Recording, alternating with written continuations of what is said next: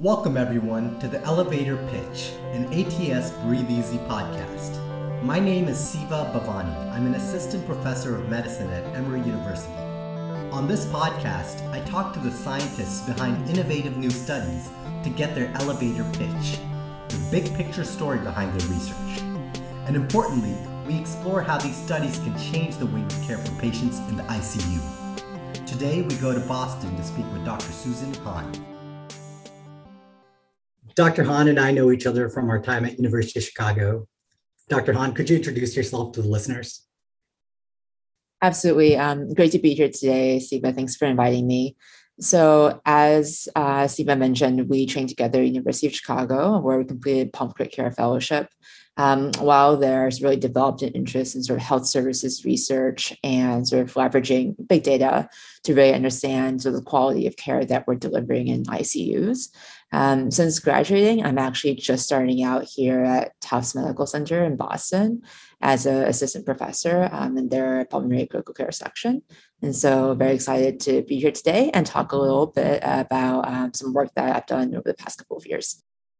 Great. And uh, we're here to talk about your study identifying high risk subphenotypes and associated harms from delayed antibiotic orders and delivery. The novel findings from this study were recently published in Critical Care Medicine. Dr. Hahn, could you give us your elevator pitch for the study? Absolutely. So, our intention with this study was really to reinterrogate the idea of early antibiotic therapy through a fresh lens. Um, so the traditional time to antibiotic metric that's been studied actually really includes two distinct time periods that reflect fundamentally different processes.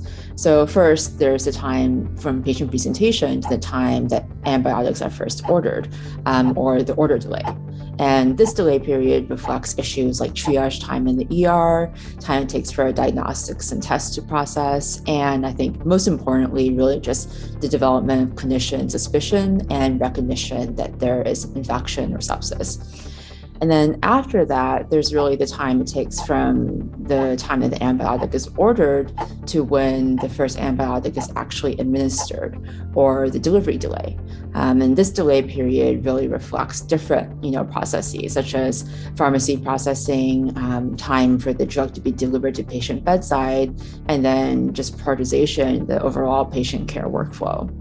So, to determine the association between each delay type and hospital mortality, we use objective clinical criteria to identify a cohort of over 60,000 patients with infection across six different hospital centers.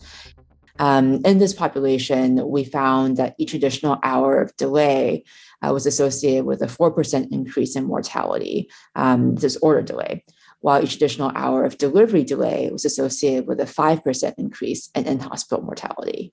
And actually, we did find significant differences in demographics and clinical characteristics um, between patients experiencing each type of delay, suggesting that there are actually some patient level factors that could place certain individuals at greater risk for experiencing one or both of these delays. Um, and then lastly, sort of within this really broad, you know, heterogeneous population of patients, um, we used machine learning methods to identify a clinically unique group of older patients with larger comorbidity burden, uh, greater um, early organ dysfunction, and elevated lactates who were at you know really particularly high risk of death associated with these delays.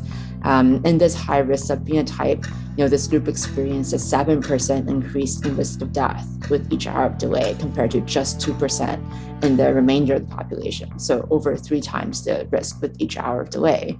Um, and so this interesting sort of you know high risk subgroup we really prioritize and target for very aggressive early antibiotic therapy that's really interesting and there's a lot to unpack there but you know i think the big thing that stands out is before the study um, i always thought about antibiotic delays as this one monolithic entity and as you were just saying one of the major points in the study is that antibiotic delays are actually made up of these two distinct components um, as you call them ordering delays and delivery delays could you tell us who the patients are who are affected by each of these delays and how um, we can address these two very different delays? Definitely. So there are some um, overlapping features and then some differences. So interestingly, we found that in both groups, the patients experiencing delays tended to be more likely female um, and were more likely African American. So those were sort of the demographic characteristics. And in terms of you know patients who were experiencing order delays, um, essentially the way that I would summarize is that these are patients who came in with less obvious signs of acute illness and maybe atypical presentations of sepsis. So less classic, you know, less pulmonary infections, less severe classic pneumonias and respiratory failures, um, lower sort of early organ dysfunction scores, um, more normal lactates. On the other hand, the patients experiencing delivery delays, you know, weren't that different from the um, patients who did not experience delays, but they actually tended to have um, more early sort of you know critical care needs and interventions, and so that suggested to us that potentially there was an issue with prioritization in the patient care workflow. So you can imagine, you know, if you have a patient who is um, here with respiratory failure and it's getting BiPAP or undergoing intubation, and then also getting, you know, pressors and the line and all of these other interventions or scans and things like that, that perhaps um, the antibiotics, unfortunately, maybe are delayed in the patient care workflow or it takes longer for them to actually receive the antibiotics even after the clinician wants them to be um, initiated because there's sort of just so much going on clinically and other interventions are taking precedence and you know just thinking about this i think um, thinking about defining these delay types really came from trying to understand how can we even target and shorten these delays. I think um, there's you know been a lot of literature and a lot of recommendations about targeting certain time periods and you know healthcare systems are really trying to improve this metric. Um, but what interventions are actually effective and you know, from those interventions, I think we can see, okay, are these more systems-based interventions looking at pharmacy processes? Are they more based on, you know, sepsis screening and early identification? And just thinking about that kind of led us to naturally define these, um, you know, delay periods that I think would benefit from very different types of interventions. Yeah, that's, I mean, that's really interesting that the way you would even go about targeting these things would be different as far as you know whether you take a more systems based approach or if as you're saying if it's more about the actual identification itself. And you know when we talk about antibiotic delays i think a lot of people's minds you know go to the SEP-1 guidelines or the new york state guidelines. Um, so i would be interested in hearing how um, you think your findings fit into the context of these guidelines and how your research can inform you know current or future guidelines yeah, I think it's um this is a really complicated area, right? Because I think there is a really growing body of evidence that early antibiotics are um, associated with improved outcomes, but at the same time, there's a lot of concern that this sort of you know one size fits all um, protocolized approach of oh every patient where you suspect infection sepsis needs to get antibiotics within, let's say, you know, the updated um, SSC guidelines at one hour, there's obviously a lot of concern that this could lead to overutilization and sort of inappropriate, um, you know, utilization of healthcare resources, uh, increased, you know, unintentional adverse events from antibiotic administration, and also there are healthcare systems that may not have the resources to really devote towards building this um, very actually quite complex, you know, system to sort of monitor and implement these SEP-1 guidelines. So I definitely see the arguments on both sides. I think, you know, our study, in a sense, it obviously supports um, sort of the idea that earlier is better, um, in addition to the sort of increase in mortality that we saw with each hour of delay when we sort of created these cutoffs, let's say, you know, excessive versus non-excessive delays. Um, for order delays of greater than three hours, we saw that there was a 23% um, increase in risk of death. And for delivery delay greater than one hour, it was a 26% increase. So really, you know, profound increase. And obviously, um, that sort of fits in with prior recommendations. But I think the sort of I guess, added element that this study um, suggests is that, well, there's still room for clinician judgment and there's still room for us to sort of think about the patient in front of us and to not be overly prescriptive um, you know let's say that we're in a setting with limited resources or you know honestly let's say maybe we should think about there are certain patients that really should be um, prioritized or should get even more attention than your standard patient. And I think this high risk subphenotype that we identified gives us you know, sort of a place to work from, um, and is this a phenotype that we want to validate further and think that okay, so you're in an ER, for example, and you have, um, you know, like 30 or 40 sick patients or patients with possible infection um, who do i make sure absolutely you know gets the antibiotics as soon as possible and are really the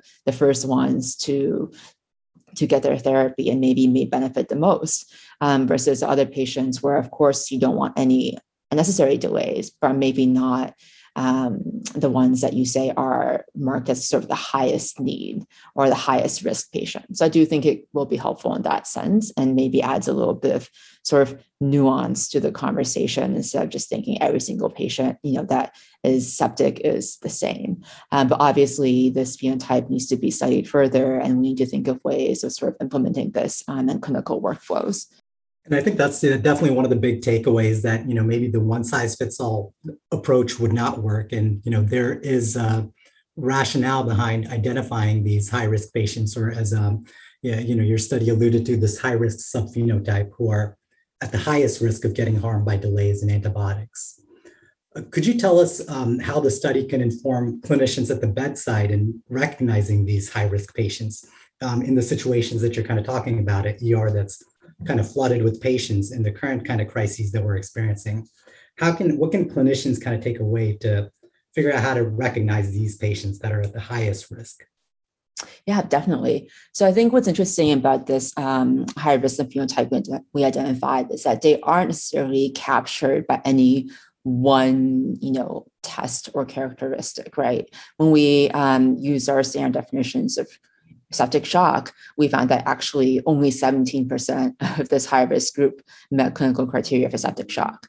Um, and similarly, when we looked at just lactates, you know, high lactates, this group had um, a higher median lactate, of course, but not all of the patients had the high lactate. And if we did our analyses focusing only on those with abnormal lactates, we did see that those patients were higher risk but not as high risk as this group.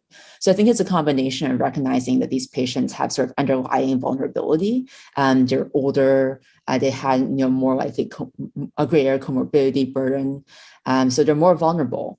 And then they also come in with more organ dysfunction um, and with higher lactates. So it's this combination, I think, of you know higher acuity illness um, and sort of this underlying vulnerability that really places these patients at the greatest risk.